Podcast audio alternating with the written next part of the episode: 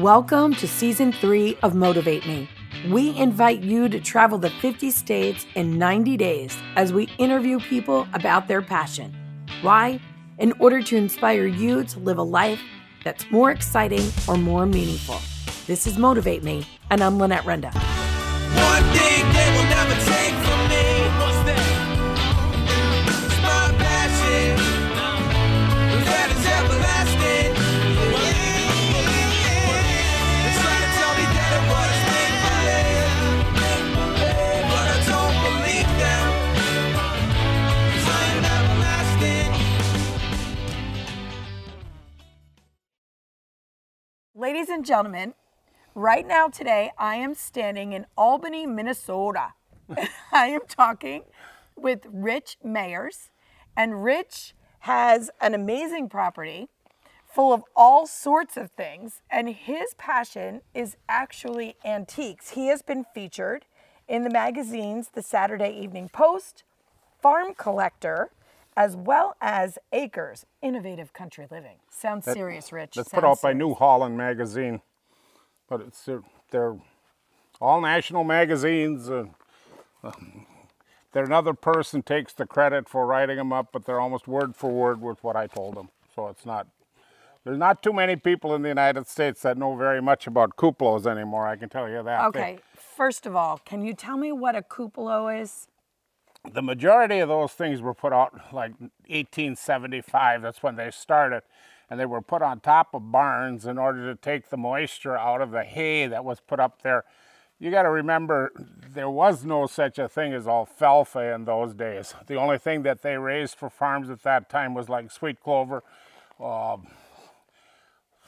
timothy, LSAC, that kind of stuff. Everything had a really thick stem on it, and at that time they still thought the majority of the hay they could haul in was the best rather than the quality of the hay. They didn't have crimpers, they didn't have conditioners, they didn't have anything like that. So when they put the hay into the barn, when it fell, they had to spread it all out, and then the heat that went into the barn would evaporate the moisture from the hay, and it would go up through your cupolas.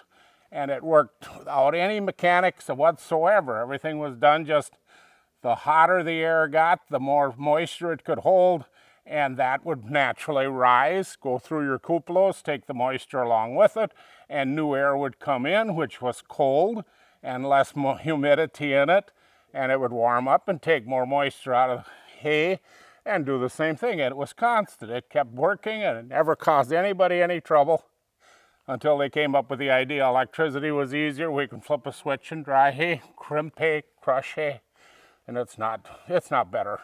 Okay, so you've been collecting these. I buy and sell.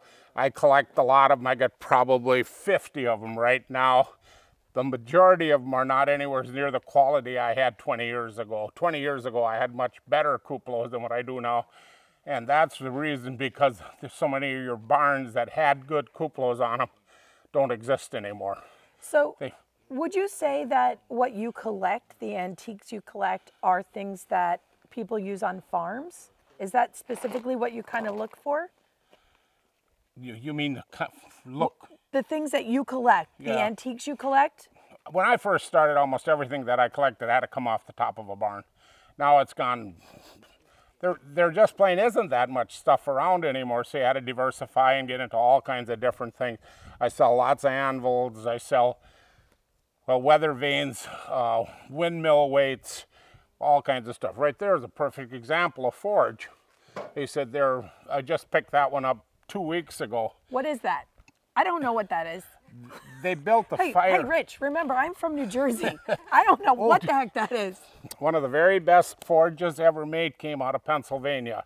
And I said, that thing is actually not big enough to do most forge work because the fire isn't big enough for it. So the fire bed. So that thing on the bottom is your blower. When you had to build to intensify the heat, they turned that blower, blow more air through the charcoal or coke. Most of them used coke, and they could heat horseshoes and bend them and fix them, and they could do almost anything with it. A person with a good forge, and if he knew what he was doing, a good blacksmith could do just about anything. Okay. And if you had a good anvil and you had to have some tools with it, your hardies and stuff like that, all of that stuff went together. It's so hard to find now, it's unbelievable. But where did this passion of yours begin? How did you start this? I really don't know. I'd have been better off if I'd have become an alcoholic. It's a lot cheaper. This is not a cheap sport, I can tell you. He said, there's stuff out there that thing, I just sold one, in fact, that was made out of in Pennsylvania. I sold $750 for one forge. It was a very good forge. But that makes no difference, it's still $750. Those wheels that go along with it, they're actually substitute for wooden wheels, but that's the way they are. There's things that are cheap now. They said, but if you're looking for stuff, those cupolas over there, I got one cupola back there, I won $3,000 for it. Well, that's a lot of stuff. And I said, we'll take you down there after a while, or maybe now if you want to go. You want to walk? We can walk? Can we can walk down there. Can we talk while we walk? Yeah. So what kind of challenges do you have making this type of antique collecting your passion? Well, the first two cupolas I bought, I went to an auction and he sold, one of them went for $8 and one of them went for $13. And when I was driving home, I said, that guy's crazy to pay that much for a piece of tin. And at that time I was looking for a field to get into that nobody else was doing. And so I thought, what the heck, if the things are 100 years old, they qualify as an antique. I said, why not start buying them? And so after that, I started buying cupolas, and by the time I was finished with it, I paid up to $700 for cupolas. He says, right there stands one that there's no end to them. He said, they're so damn hard to find now because the fact that there are so few of them. They said, I haven't had a good cupola brought in probably 4 years now. They said, they're just not around.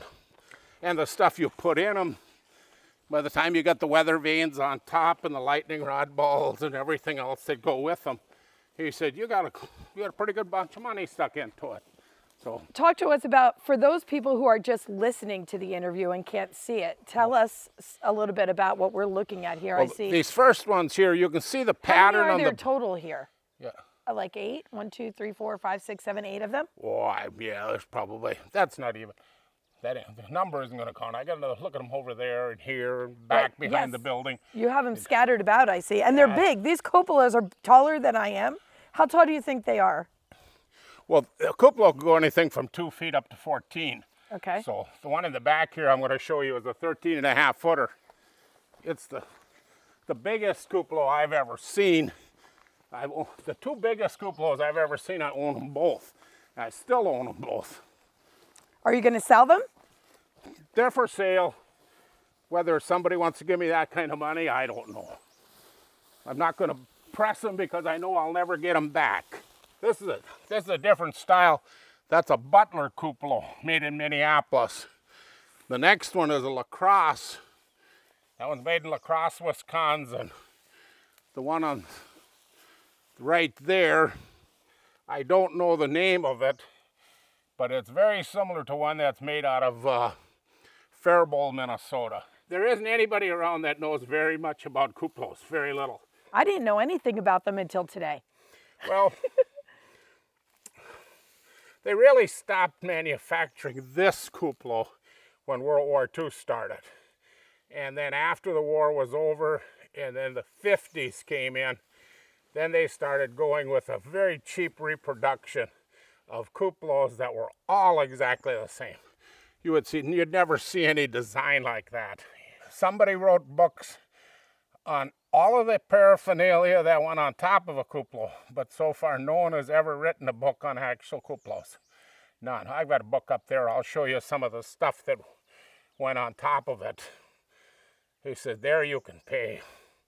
There's lightning rod balls that are $8,000. So that's the stuff that I ran 3 balls up to, well, they were actually pendants, which is something we haven't even talked about yet. I can show you when we get up there what a pendant is. But I ran 3 of them at an auction. And don't feel bad because the auctioneer did not know what they were. and he wanted $10 for a box of six of them, that big, 6 inches by maybe 10. And he wanted $10 for it, and I started laughing. And then somebody gave him 10, then he went to 25, and then 50, and 100. Then it went 200, 300, 400, 500, 600, 700, 800, and I hadn't bid yet. I got in at 9, and I ran it up to 3,000, and got bid out of it. Wow, 3,000. And then I went back to the auctioneer, and he said, "You didn't have any idea what that was, did you?" And he said, "No." He says, "Why on earth would anyone pay $3,000 for something that big?" He said, "Because they were worth close to $7,000. I told him when I quit. He says, "Are you aware that I am out of money?" He had no idea, none. And they were worth more than that. There was 3 of them in there that were worth $1,500 apiece. And 2 of them were worth $750, and the other one, I don't remember anymore what it was, but we had close to $8,000 worth of stuff in there. If you type in weather vane or you type in lightning rod ball, the only name that's going to come up on the computer is mine. What does that say to you about yourself? It's okay to brag, Rich. No, it's not. I really don't. It's such a shame that there wasn't other people that wanted to get involved in that stuff. It's such a shame that they... Wait till I show you some of the balls up there. They are so gorgeous, it's unbelievable. And nobody does anything with them. There's 580 different kinds of lightning rod balls. So if people want to take what they love and begin collecting it, what do you think they should see for themselves? How has your life changed since you started collecting things that you love like this? Well, I get phone calls. In fact, I was on phone last night with a guy from Appleton, Minnesota, I think it was. No, it was Southern South, with Mankato. And he didn't know anything about anything. And he actually lived about 80 miles away from the barn that was going to be tore down. And he wanted to know what that stuff was worth, if it was worth keeping. I said, "Are you crazy? Of course it's worth keeping. Everything is worth salvaging." So I keep the Bible with me at all times. But for people, maybe their interest is collecting a different type of antique. How can they start doing this for themselves? Well, there isn't anything. There's so many different kinds of antiques out there. You're going to have to come up with something that you're really interested in before you enter a field of any sort. Because once you get just buying the cheap run-of-the-mill stuff, isn't going to make you any money. You're going to have to find some stuff that's being sold for less money than what it's worth, because they don't know what it is.